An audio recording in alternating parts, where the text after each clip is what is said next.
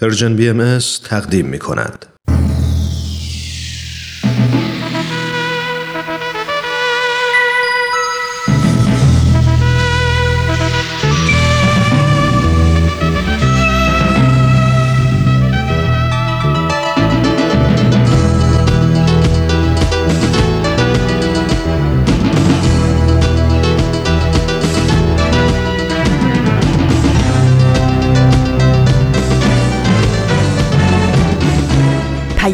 دوست.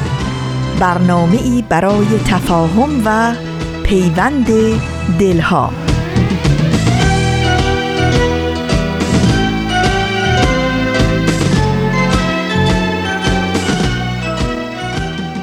درود و هزاران درود گرم و صمیمی ما از افقهای دور و نزدیک به یکایک شما شنوندگان عزیز رادیو پیام دوست. در هر کوی و برزن این دهکده زیبای جهانی که با برنامه های امروز رادیو پیام دوست همراه هستید امیدوارم تندرست و برقرار باشید و با دلی پر از امید و اطمینان به روزهای بهتر با ایمنی از این روزها گذر کنید. نوشین هستم و همراه با بهنام پریسا و دیگر همکارانم پیام دوست امروز شنبه 17 خرداد ماه از بهار 1399 خورشیدی برابر با ششم ماه جوان 2020 میلادی رو تقدیم شما می‌کنیم. برنامه های چشمه خورشید و ورقی از خاطرات و کلمات مکنونه بخش های پیام دوست امروز خواهند بود که امیدواریم همراهی کنید و از شنیدن اونها لذت ببرید تماس با ما رو هم فراموش نکنید نظرها، پیشنهادها، پرسشها و انتقادهای خودتون رو در میون بگذارید و از این راه در تهیه برنامه ها با ما همکاری کنید.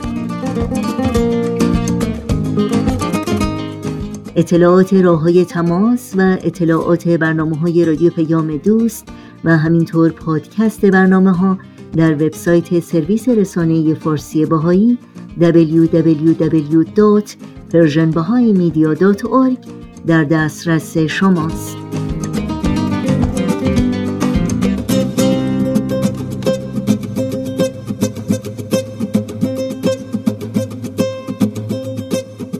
همیشه و مشتاقانه منتظر تماسهای شما هستیم. شنوندگان عزیز رادیو پیام دوست هستید. با برنامه های امروز با ما همراه باشید.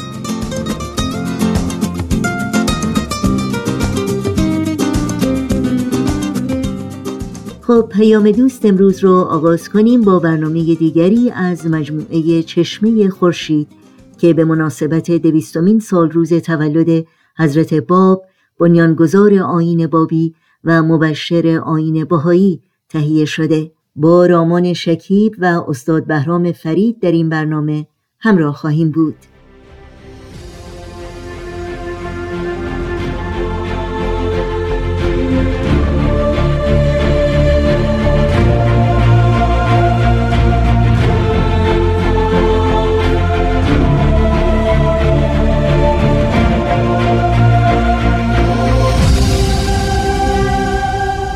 چشمه خورشید نگاهی به آثار حضرت باب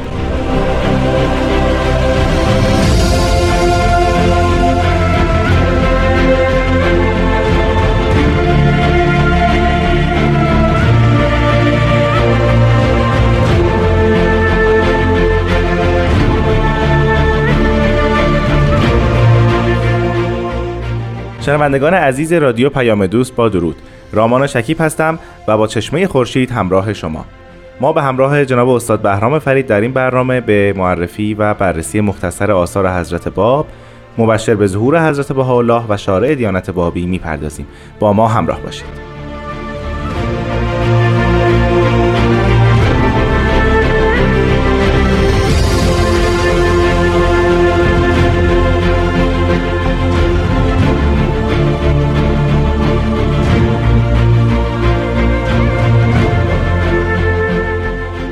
جناب فرید وقت شما به خیر بسیار خوش اومدید به استودیوی رادیو پیام دوست.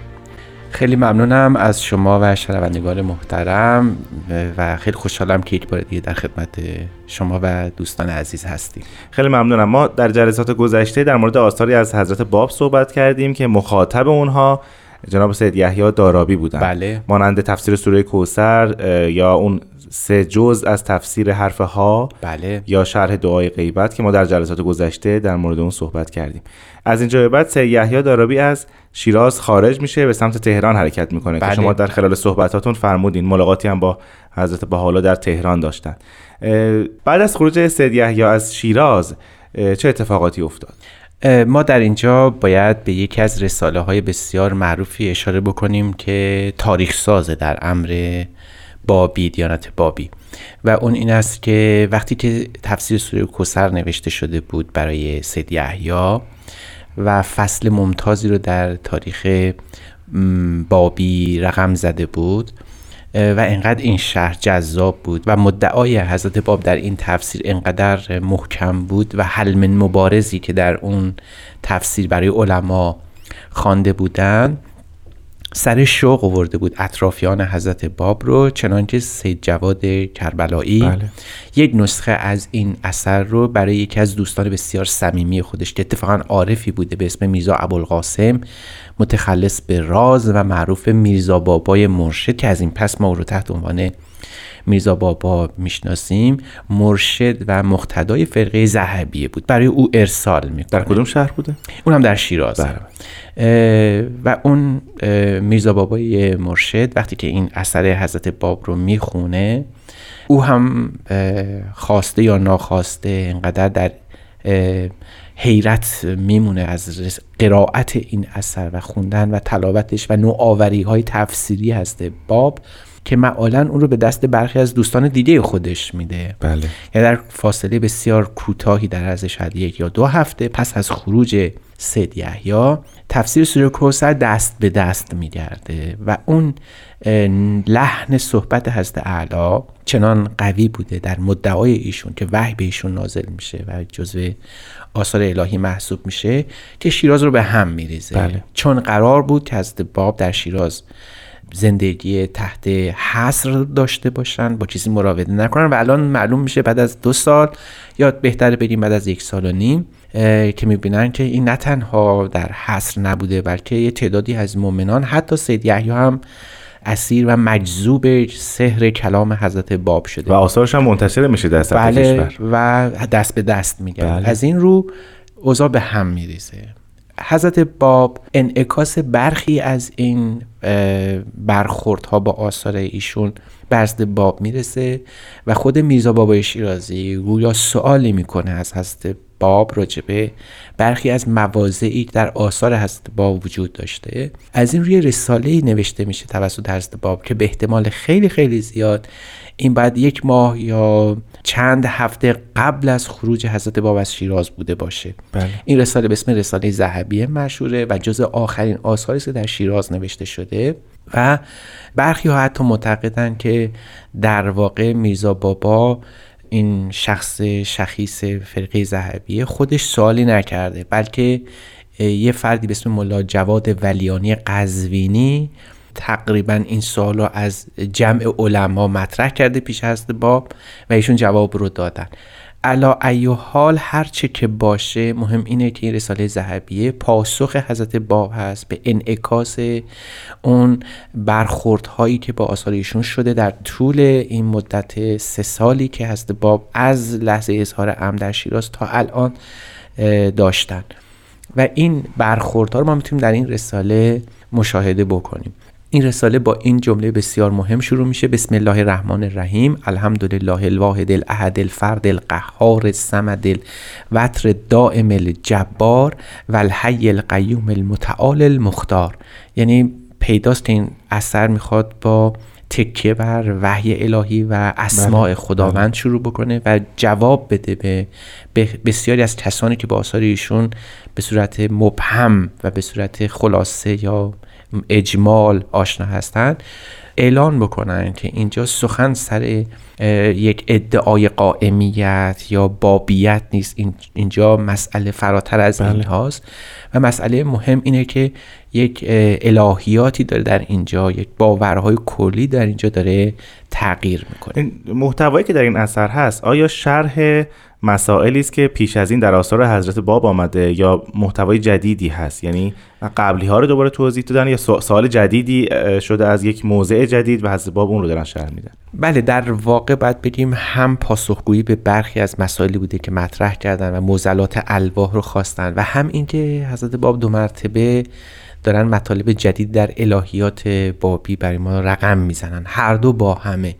از جمله مثلا حضرت باب دارن تاکید اکید دارن بر این موضوع که عرفان به مظهر ظهور پیامبر خداوند عرفان به اون انسان کامل جز از طریق فعاد و قلب پاک صورت نمی‌گیره و اگر ادله ای از خداوند نازل میشه برای هدایت مردم و برای عرفان مظهر ظهور جز بر قلوب صاف و پاک تاثیر نخواهد بله. داشت باید این طلعت فعاد در انسان ظاهر بشه تا سر ایجاد به تعبیر ایشون در او هویدا بشه پس این که ما تصور بکنیم که الهیاتی صرفا از عالم بالا نوشته میشه و اعتقاداتی از خداوند به نوع انسان می‌رسه از دیدگاه از رب علا یک قسمت قضیه است یک وجه از وجه کلی مسئله است. وجه دیگرش این است که اون کسی که می‌خواهد این رو بشناسه نیازمنده به اون قلب صاف یا اون دریافت یا اون استعداد ذاتی و جبلی خودش هست که باید مستعد درک اون آیات الهی باشه این اون نکته کلیدی است که انسان رو در مقام فقط انفعالی نسبت به خداوند قرار نمیده بله. بلکه نسبت فائلی هم پیدا می‌کنه. یعنی رنگ انسان رنگ نقش انسان در پیدایش یک الهیات اینجا توسط حضرت باب تدوین میشه.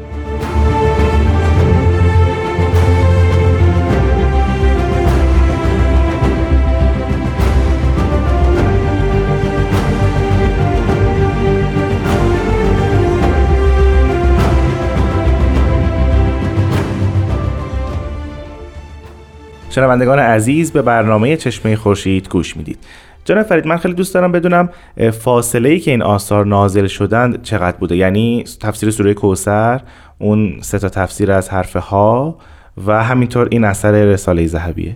اگر به تاریخ رجوع کنیم و آمدن سید یحیی رو در حوالی مثلا خرداد ماه در نظر بگیریم و خروج حضرت باب در آخرای شهری بر ما می‌بینیم این فاصله بسیار کوتاه یعنی بله. در عرض دو سه ماه تمام این اتفاقات داره رخ میده پیداست که یک شور و نشور بسیار زیادی در جمع بابی اطراف حضرت باب به وجود اومده بله. دیگه نمیشه کنترلش کرد دیگه نمیشه. تعداد مؤمنین بیشتر شده و از همه مهمتر در رساله ذهبیه به این نکته بسیار مهمی اشاره می‌کنن و اون کسرت آثاره. خودشون در همین رساله میفرمایند که فور ربک قد انشأت خطبا خطبا لم یذکر احد من قبل ولم یقدر الیوم احد کما الان قد جرت من قلمی به عدت سلاسینه صحیفتا فی المناجات و الخطب و الاشارات القدسیه یعنی فهم الان که این داره این اثر نازل میشه نزدیک به سی صحیفه در مناجات ها و خطبه ها و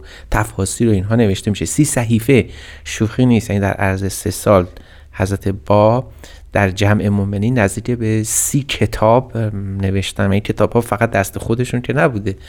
تعداد افرادی که به عنوان مؤمنان ایشون میشناختن مانند ورق طلا این رو جابجا جا می‌کردن و اون هم با تاکیداتی که اتفاقا خود حضرت اعلی از همون ابتدای ظهور بر شیوه نگارش آثار داشتن بله. که مثلا حتما باید به خط طلا نوشته بشه یا به خط قرمز یا جوهر یا, یا الماس رو ذوب بکنن به خط الماس نوشته بشه این در واقع به صورت سمبولیک اهمیت آثار رو نشون می‌داد بله. و شما یه آیاتی دارید که باید این گونه باش برخورد کرد پس پیداست که ما یک جو بسیار بسیار شورانگیزی در اون زمان مشاهده می‌کنیم که واقعا نمی‌شد جلوش رو گرفت و اون با فشار حکومتی که بر حسب باب اعمال می‌شد یه مقداری متفاوته. از این روز که این رساله در واقع جواب اون شروع رو داده. و نکته جذابتر این است که به برخی از سوالاتی که ممکن بود برای مؤمنان و غیر مؤمنان به وجود بیاد هم در این حال پاسخگو بودند. جناب فرید قبل از که وارد محتوای این اثر بشیم من می‌خواستم بدونم چرا این اثر به نام رساله ذهبیه نازل شده. بله این ذهبیه تحت عنوان همون قطب فرقی ذهبی است تحت عنوان او اسم گذاری شده. ولی در واقع فقط و فقط به خاطر او نبوده. گویا این شخص سوالات گوناگونی رو که در اطراف حضرت باب وجود داشته رو جذب کرده و به گوش حضرت اعلی رسونده. ممکنه سوالاتی از دشمنان امر بوده باشه. ممکنه سوالاتی از خود مؤمنین وجود داشته باشه. حتی ممکنه که سوالاتی از جهت کنجکاو ها از, از بله. سوالاتی از طرف کسانی بوده باشه که کنجکاو بودن و می‌خواستن حقیقت مسئله رو بفهمن. هرچه هست مجموعه است از این افکار که این قطب سلسله ذهبی جمعوری کرده و به نزد حضرت باب فرستاده. و حجم این اثر چقدر هست؟ تقریبا میشه گفت رساله نسبتا مفصلی نیست اما در این حال مختصرم نیست. یعنی شاید به حدود 15 صفحه شامل میشه که حضرت باب به پاسخ بسیاری از مسائلی که او مطرح کرده بود جواب عنایت کردن. پس میشه اینجوری نتیجه گرفت که رگه های از عقاید همون فرقه ذهبی هم در این اثر باشه یا نه؟ اصلا نپرداختن اتفاقا یکی از نکات جذابش همینه که حضرت باب به مخاطب خودشون که توجه دارن بله. به نقد افکار او هم پرداختن. فقط این نبوده که صرفا پاسخ به مسئله داده باشن و تعارف کرده باشن. به نظر می‌رسه که در آخرای ایام اواخر ایام اقامت در شیراز حضرت باب دیگه مدارا رو کنار گذاشته بودن.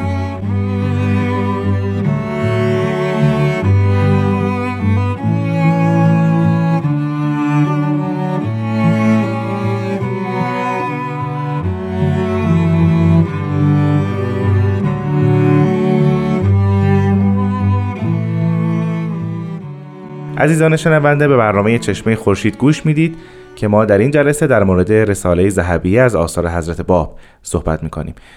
جناب فرید پیش از این فرمودید که ایراداتی به آثار حضرت باب وارد کرده بودند و پرسش هایی داشتن اون ایرادات چگونه پاسخ داده شده در رساله ذهبی؟ یکی از مهمترین ایراداتی که در کل آثار حضرت باب چه در زمان حیات حضرت باب وجود داشته و چه بعد از اون توسط علما گرفته می شده نسبت به این آثار این بوده که اینها قواعد عربی توشون رعایت نمیشه. یعنی اینکه برخی از موازه وجود داره که ما می‌دونیم می‌فهمیم که با قواعد مرسوم عربی سازگار نیست پاسخ دادن در اینجا. و بعضی از کلماتی که نسبت داده میشه به اینجا که مخالف قواعد عربی است اولا قواعد عربی باید با کلام الهی توضیح بشه. در ثانی اگر بنیان قواعد عربی اتفاقا جعل انسانه ساخت انسانه یعنی قواعد عربی رو انسان ساخته. بله. در صورتی آیات الهی توسط خدا تدوین میشه شکل پیدا می‌کنه. ما نمی‌تونیم با میزان انسانی اون حالات الهی رو توضیح کنیم. از اون گذشته بهترین و فسیح ترین متن عربی از نظر است اعلا و بسیار از علما خود قرآنه. بله. چنان که مدعی قرآن در نهایت فساحت نازل شده. ها در همون کتاب هم ما خوال خلاف قواعد عربی رو هم می‌بینیم و در این رساله ذهبیه به چند نمونه از این تخالف ها در خود قرآن اشاره می‌کنن.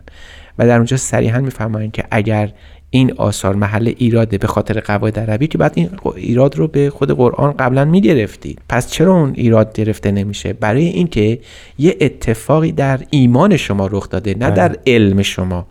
و اون اینه که شما قبلا مؤمن شدید به قرآن ایمان شما مقدم است بر علم شما و برای این علم رو تحت شعاع اون عرفان قرار می‌دید.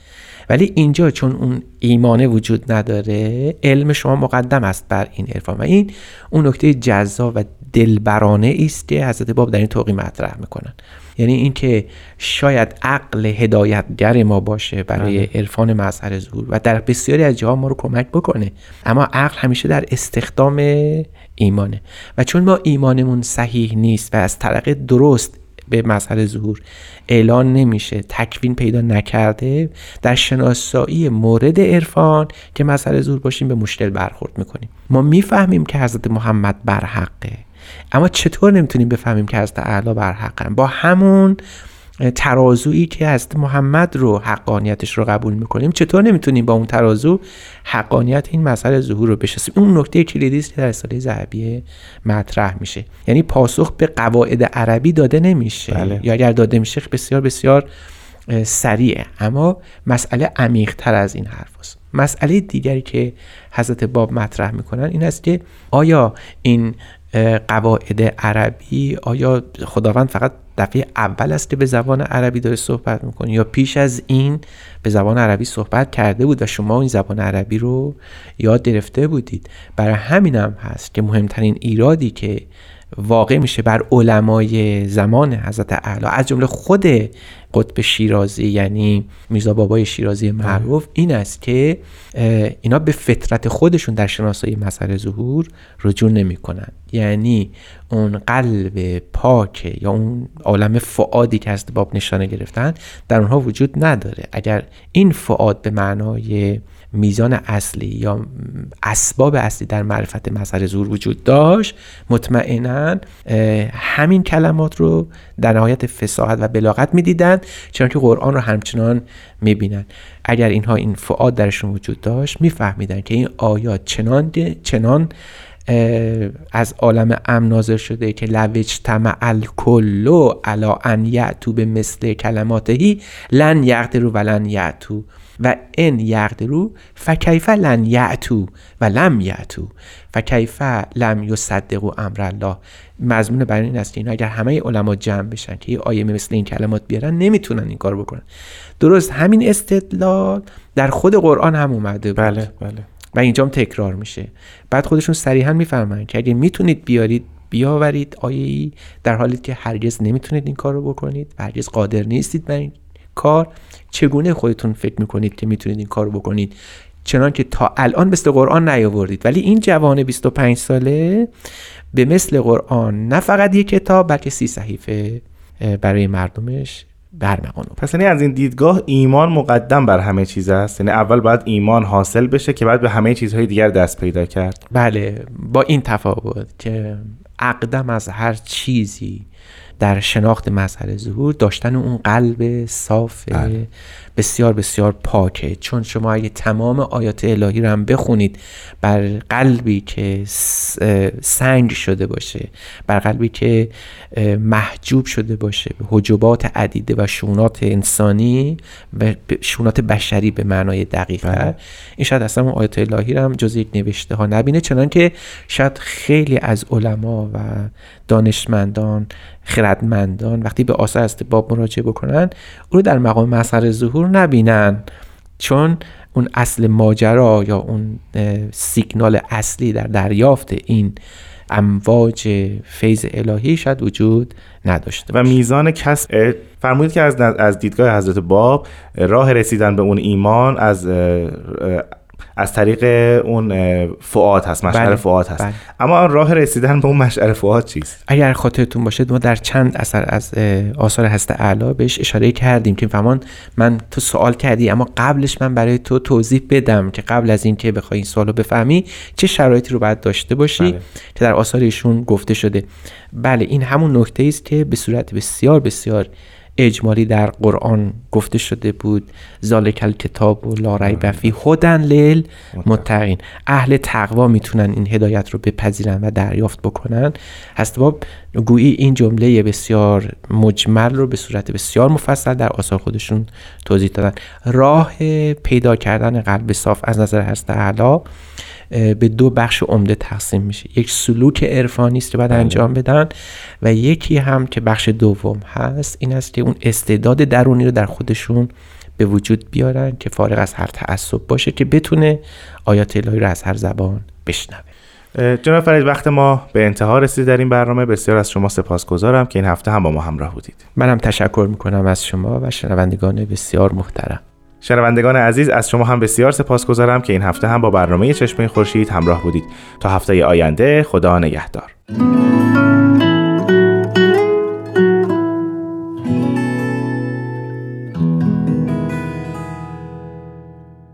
برنامه بود از مجموعه چشمه خورشید که از رادیو پیام دوست تقدیم شما شد. در ادامه برنامه ها شما را به شنیدن قطعه موسیقی دعوت می کنم ضمنا اگر شما از کاربران شبکه های اجتماعی فیسبوک، یوتیوب، اینستاگرام، SoundCloud و یا تلگرام هستید برنامه های ما رو زیر اسم Persian BM دنبال بکنید و با ما در تماس باشید. توجه داشته باشید که آدرس تماس با ما در کانال تلگرام هست at Persian BMS contact تا بیکران خویشم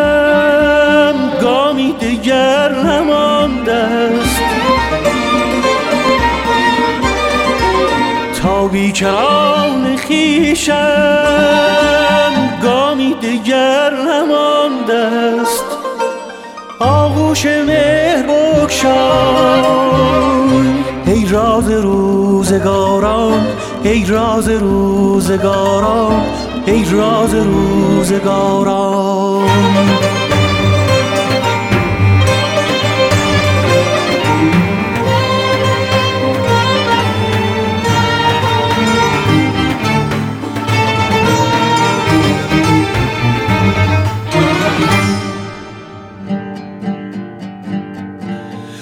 خست از شب رو ما. خست از شب رو ما. ای ابر همراهی کن.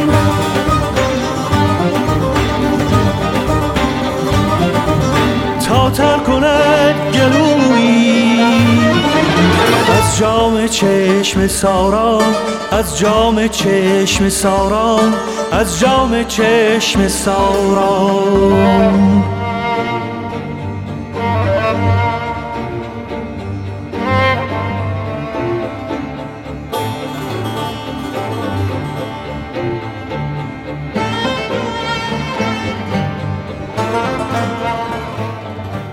روز روز شنبه است و برنامه امروز و این ساعت رادیو پیام دوست هم برنامه ورقی از خاطرات. این برنامه رو سهیل کمالی برامون اجرا می‌کنه. ورقی از خاطرات. شما می‌تونید بخش های مختلف این برنامه رو در تارنما، شبکه های اجتماعی یا تلگرام Persian BMS دنبال بکنید.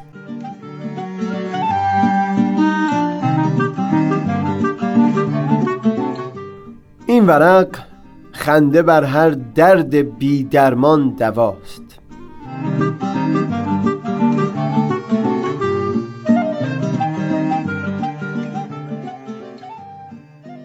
عنوان یکی از کلاس هایی که همین چندی پیش در دانشگاه برداشته بودم مربوط می شد به آموختن پیشرفته تر فنون نویسندگی.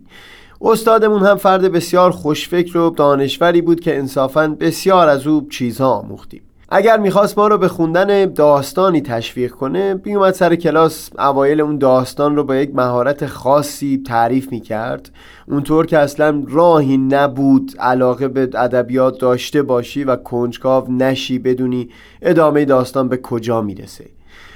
خوب خاطرم هست چقدر محو توصیف او از داستان کوتاه افروختن آتش به قلم جک لندن شده بودم. داستان رو که خوندم اونقدر غرق در لذت شده بودم که همون موقع ایمیلی براش فرستادم و مفصل قدردانی کردم. از او درخواست کردم اگر ممکن باشه داستانهایی شبیه به اون رو به من معرفی بکنه. به هر حال چیزی که در این ورق از دفتر در موردش نوشته بودم مربوط بود به یکی از تکلیفهای مهم که همین استاد از ما خواسته بود برای اون وقت فراوان بگذاریم و بنویسیم. از ما خواسته بود در دوران تعطیلات ابتدای بهار یک دو روز رو به صورت جدی به کار کردن روی این تکلیف اختصاص بدیم. در کلاس در مورد کلیشه ها با ما گفتگو کرده بود. اینکه برخی تعبیرها هستند که اونقدر تکرار شدن که واقعا خود واژگان اونها دیگه برای ما دارای معنا نیستند و این تنها دلالت ضمنی اونهاست که در ذهن شنونده پدید میاد. مثلا وقتی میگیم شطور سواری دلا دلا نمیشه حقیقتا هیچ شخصی با شنیدن این جمله تصویر شطور و سوارکاری و دلا دلا سوار بر شطور شدن به ذهنش خطور نمی‌کنه. و وقتی یکی میگه مارگزیده از ریسمان سیاسفید میترسه واقعا هیچ کسی مار گزیده شدن توسط مار ریسمان سیاه ریسمان سفید و صحنه ترس یک فرد از ریسمان های سیاه و سفید رو در ذهنش مجسم نمی‌کنه. یعنی خود واژگانی که بر زبان آورده میشن دیگه خالی از مفهوم و معنا شدن. کل این جمله یک معنای زمینی رو در ذهن شنونده پدید میاره. بدون اون که بخشای سازنده اون عبارت دارای مفهومی باشن برای او. درخواست این استاد از ما این بود که یکی از این جمله های کلیشه ای رو انتخاب بکنیم و سعی کنیم که درست اونطور که اون عبارت واژه به واژه معنی میشه اجراش بکنیم. مثلا اگر دسترس به شطور می داشتیم واقعا تلاش کنیم که دلا دلا سوار اون بشیم تا به آدمای اطرافمون نشون بدیم که آ ببینید گفتم نمیشه. یا دندونای اسب پیشکشی رو واقعا بشماریم و بعد از شمردن تشکر کنیم بگیم خوبه بسیار ممنون. من دسترسی به بسیاری از این چیزها نداشتم. چندین روزی منتظر بودم فکر خوبی به ذهنم برسه. به چند عبارت مختلفم فکر کردم. تا زمانی که از غذا مریض احوال شدم و در بستر افتادم. همون موقع که خانواده اصرار می‌کردن به پزشک مراجعه بکنم به یاد ضرب المثل افتادم. و در دل گفتم اوه یافتم. خنده بر هر درد بی درمان دواست.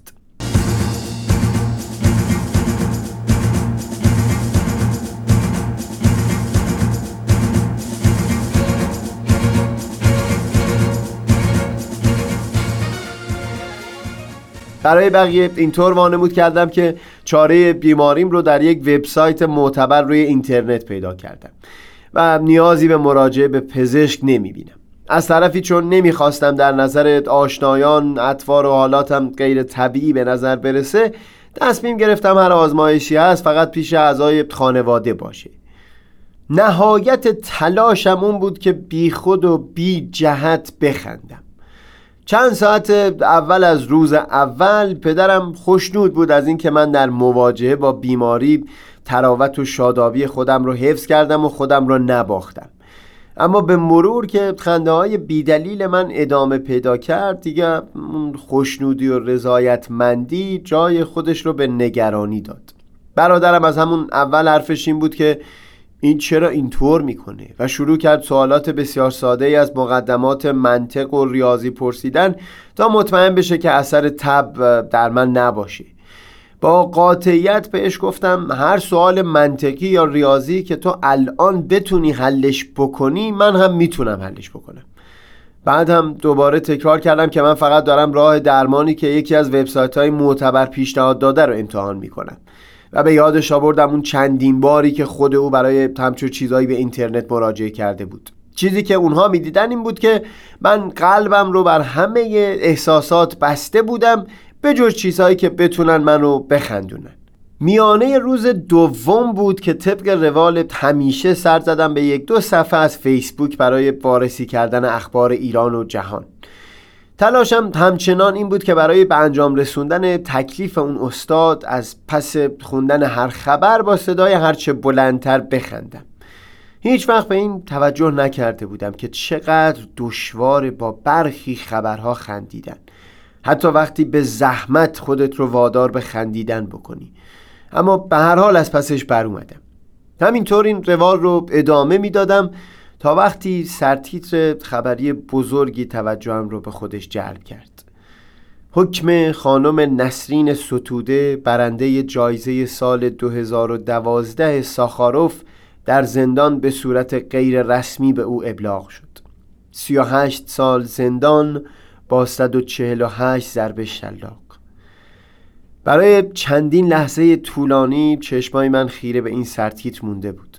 نرم نرمک تونستم بقیه متن رو بخونم. اونجا که می‌گفت منابع رسمی از حداقل هفت سال حبس خبر داده.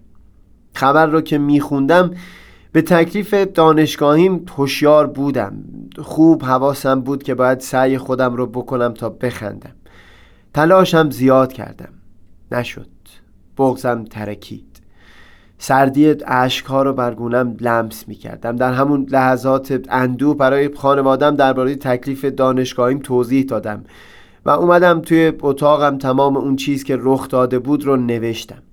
همون شب برای استاد ایمیل کردم. گفتم این نتیجه تلاش من بود. طرف صبح فردا پاسخ ایمیلم رو دیدم. چهره غمالودی فرستاده بود. بعد نشون داد که اون مقاله با همون حالت ناتمام نمره کامل رو خواهد گرفت. آخرش هم جمله نوشت و حرفش رو به آخر رسوند. این بهترین راهی بود تا آدمی بفهمد که بسیارند دردهایی که خنده شرمسار است از اینکه حتی تلاشی برای چاره کردنشان بکند.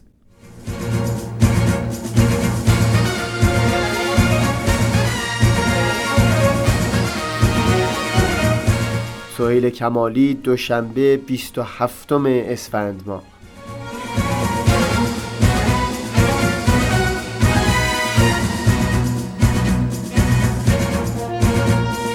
دوباره می سازمت وطن.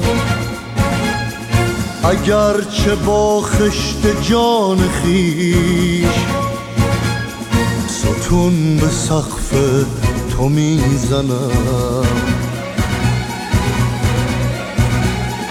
اگرچه با استخوان خیش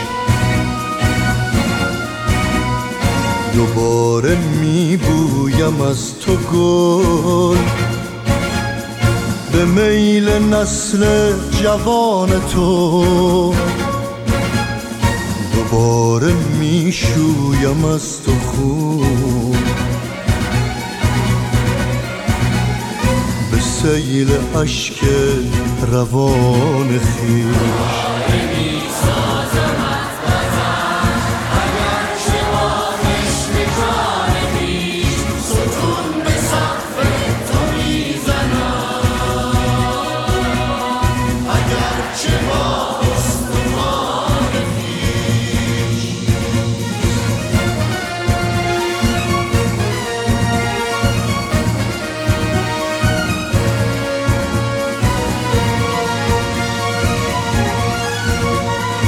اگرچه صد سال مرده ام به گور خود خواهم ایستاد که برکنم قلب اهرمن. به نعره آنچنان خیش اگرچه پیرم ولی هنوز مجال تعلیم اگر بود جوانی آغاز می کنم. کنار نوبابگان خیش.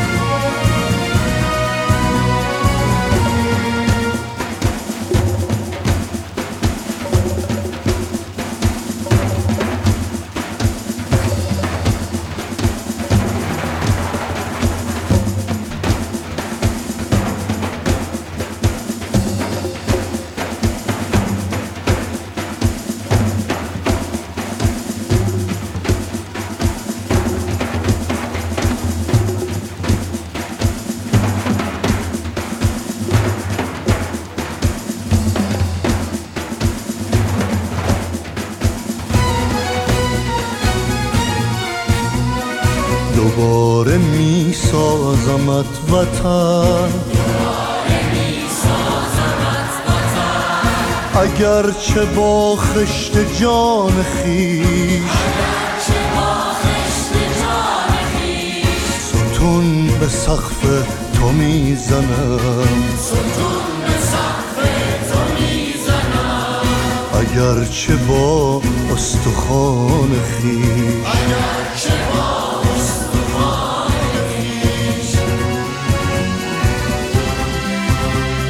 دوباره می وطن.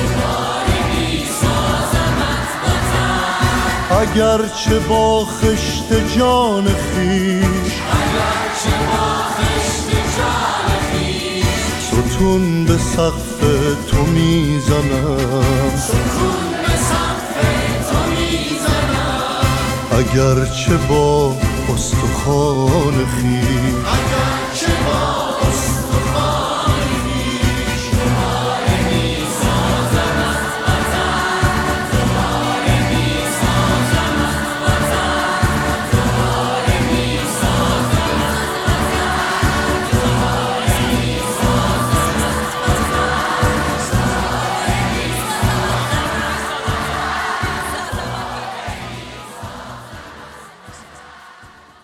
امیدوارم از حکایت های شنیدنی برنامه امروز ورقی از خاطرات لذت بردید برنامه های این شنبه رادیو پیام دوست رو با اجرای قطعی از مجموعه کلمات مکنونه از آثار حضرت بهاءالله بنیانگذار آین بهایی دنبال می کنیم. از شما دعوت می کنم توجه کنید.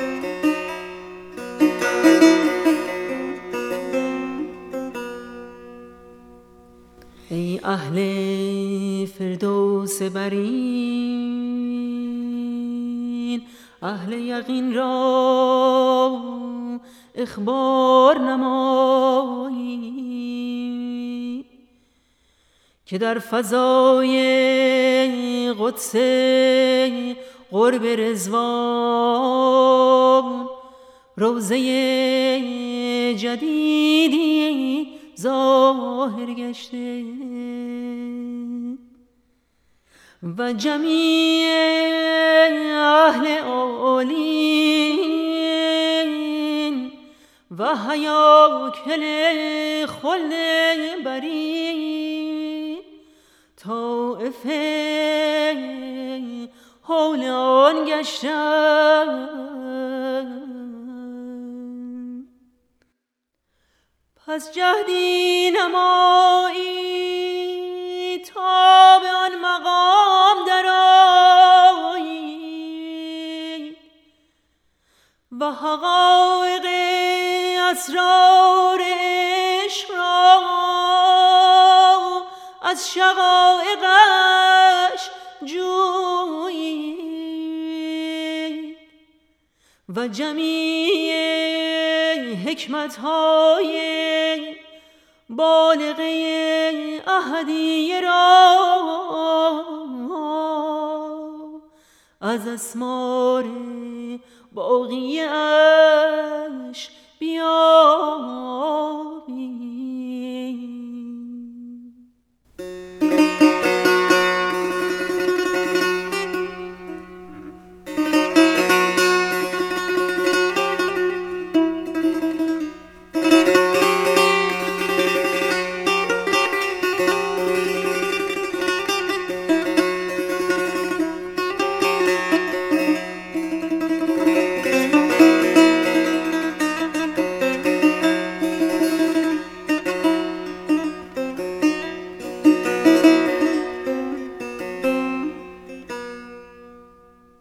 قطعه ای که با هم شنیدیم از مجموعه کلمات مکنونه از آثار حضرت بهاءالله بنیانگذار آین بهایی بود. شنوندگان عزیز یادآوری کنم که آدرس ایمیل ما هست info at persianbms.org با تلفن می‌تونید با شماره 001 703 671 828 828 با ما تماس بگیرید و در واتساپ شماره ما هست 001 240 560 24 14 و برنامه های این شنبه رادیو پیام دوست هم در همین جا به پایان می‌رسه. همراه با بهنام مسئول فنی پریسا ویراستار و تنظیم کننده پیام دوست امروز و البته تمامی همکارانمون در بخش تولید رادیو پیام دوست با همگی شما خداحافظی می‌کنیم. تا روزی دیگر و برنامه دیگر شاد و پاینده و پیروز باشید